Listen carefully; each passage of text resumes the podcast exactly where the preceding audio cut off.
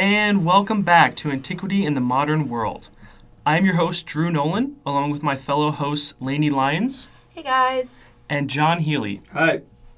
Today we're going to be talking about how the ancient people in antiquity affected the environment through certain methods. Lainey, why don't you start us off by talking a little bit about how ancient myths depicted human environmental changes in antiquity? Yeah, okay, so I think a really great example of this, it will be Hadestown, which is a musical I actually got to see this summer, which is based off the two Greek myths of Orpheus and Eurydice and the rape of Persephone. So these are both classical myths. Orpheus and Eurydice is essentially a love story where on the day of their wedding, Eurydice is tragically bitten by a snake and dies. And in his despair, Orpheus plays a song on his lyre, which is so moving that it convinces Hades to allow Eurydice to return to the land of the living with him. The only condition was Orpheus couldn't turn around to see if she was following until they were both safe back on the surface. But in his eagerness, Orpheus does turn around and his wife is carried away. The classical story of the rape of Persephone explains the origin of the seasons.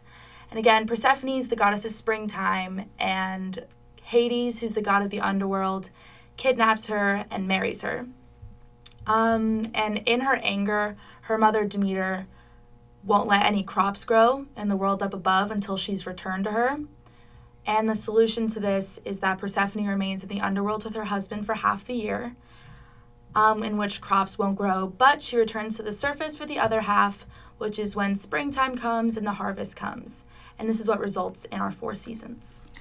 So these myths seem like good stories and all, but how do they actually come together on the subject of environmental changes in this musical?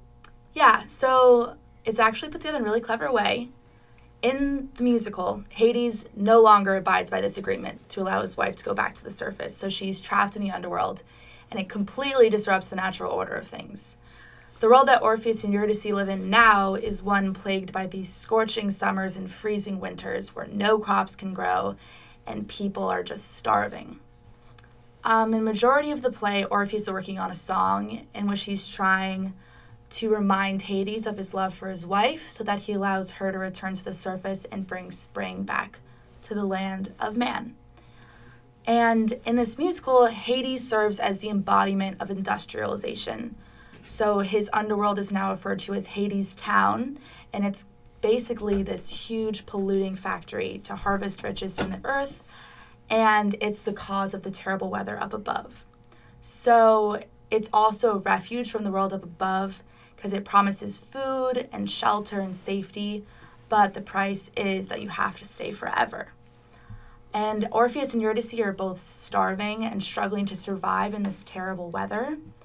So Eurydice eventually makes the choice that she is going to go to Hadestown because she can't bear these climate changes any longer. But when she arrives, it becomes clear that Hadestown is actually the cause of all these problems happening on the surface, that the factory and everything it's creating is what is causing the terrible weather and everything that's plaguing the humans up above. And in the end, Orpheus comes to the underworld like he does in the original myth to retrieve his wife, singing a song that's very beautiful and again moves the king of the underworld to mercy and allows him to take his wife back to the surface. But just like the original myth, Orpheus doesn't succeed and she's brought back to the underworld and he has to return alone. And this musical really is just a commentary on industrialization and climate change, and it brings to light the ways in which we interact with the natural world and how our actions have the ability to affect the environment. So while these stories weren't originally written with the intention of commenting on industrialization and climate change, they help us understand our current climate today surrounding pollution and climate change. Looking back on these myths help us understand how humans affect the environment, and we can really see these human effects on nature through looking at warfare and farming even in antiquity. Yes, Lainey, that's actually a great point. And we can definitely see how humans in antiquity affected the land and agriculture through warfare. So some of the examples of this include deforestation, where soldiers would cut down many trees in a certain area in order to create ships and carriages and weapons, just to name a few examples. And this deforestation created erosion and river runoff, which affected the land in a negative manner. They also would use this wood to create fire in order to warm the soldiers at night, and also to use fire as another type of weapon. Soldiers would also take a lot of water from rivers and ponds in certain areas in order to supply the troops in war, in order to keep them hydrated for battle. And this poorly affected the environment by lowering the water supplied in isolated areas. The soldiers also used animals in warfare, like horses for transportation, cattle for food, and bulls for sacrifices, because they always wanted to start a battle with a sacrifice in order to receive good omens. Lastly, disease is another way humans affected the land during war. Since the soldiers lived in close quarters, if one soldier got sick, then basically many of them would get sick, and this would make the crops and the land around them riddled with disease and not be able to be harvested. Mm-hmm. Yeah, Drew, I definitely think you're onto something there talking about disease. I think that over time, many of history's greatest armies have been felled not by other armies, but by their own hand through disease. I think that the climate plays a huge role in that aspect in determining history in general. Do you have any examples in classical literature of warfare directly affecting the environment? I do actually have a great example of that in the Iliad in Book 21. Once Achilles found out the death of Patroclus, he basically raged and went on a killing spree against the Trojans, and he threw many of their bodies into a river that was located on the battlefield.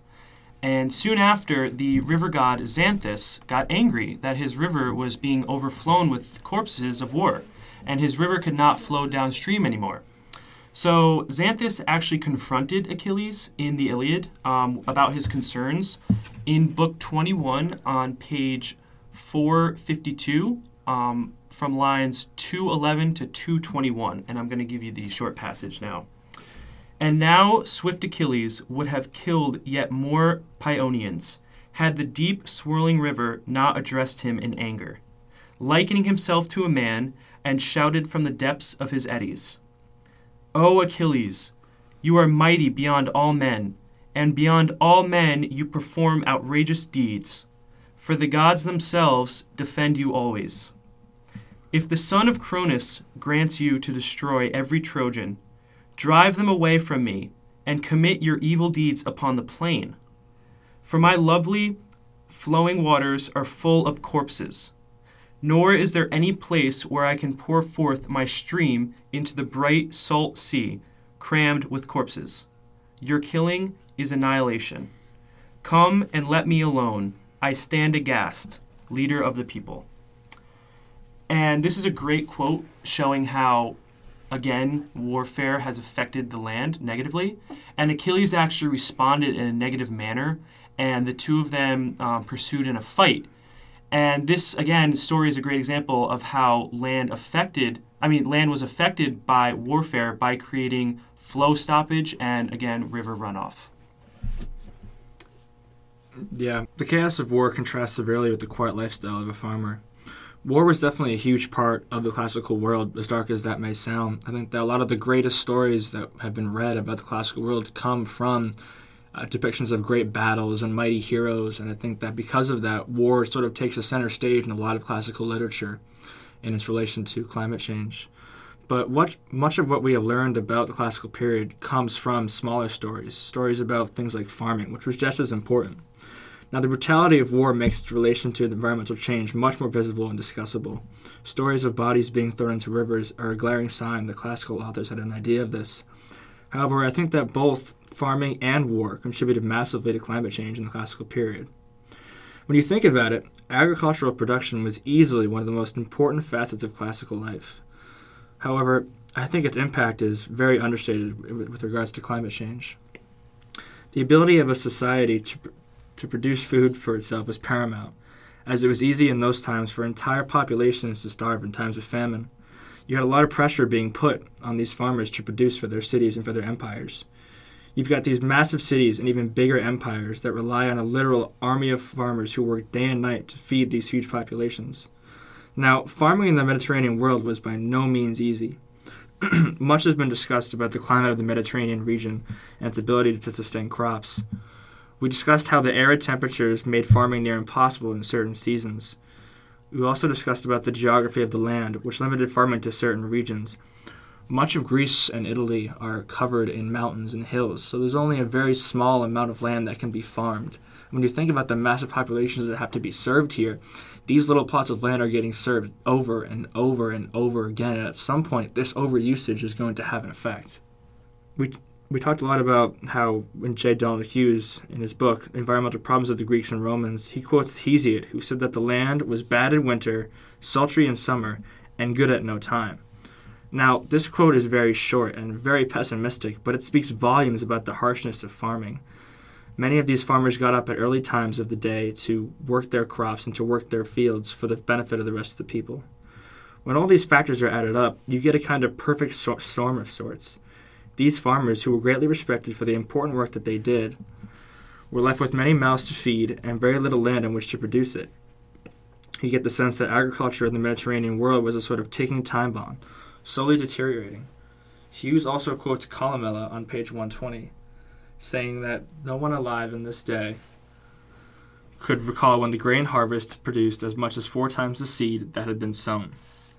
Now, coming from someone like Columella, a very respected person of the day, who must have had some sort of idea of history, it's very disturbing to see this. That someone like Columella would think something like this and say something like this is very negative, but it tells you a lot about how the ancients and the classical people thought about their land.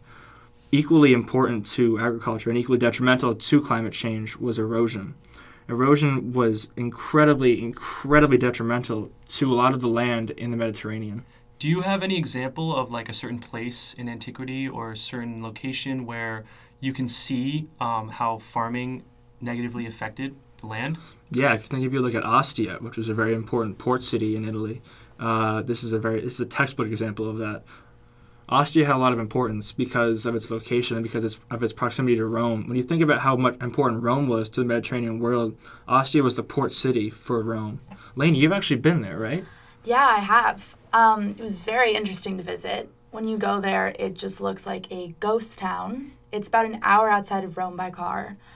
And when you actually get there, it's nowhere near the ocean. Like, is not even close. And it just makes you see like how much like soil deposits there were at that time because it was the major port of Rome. From all the erosion, right? Yeah, and you just can't even tell anymore because it's nowhere near the shoreline anymore, and it eventually was abandoned, and that's why there's just these vestiges left behind for the amount of trade that used to come through there, but because of the effects that the people had on the environment, it's just completely, it was no longer used anymore. And it's just a really great example of how people in antiquity could contribute to these environmental problems just like we do today. Because topics like global warming, plastic waste, air pollution caused by factories, and so many more things are a huge topic of discussion. And we can see these through looking at things like Hadestown and how using classical myths can help us further investigate these issues. But we can also see these when we're examining antiquity by looking through stories like the Iliad and getting a good grasp on how war affected people back then and how they perceived the effects of war in their time.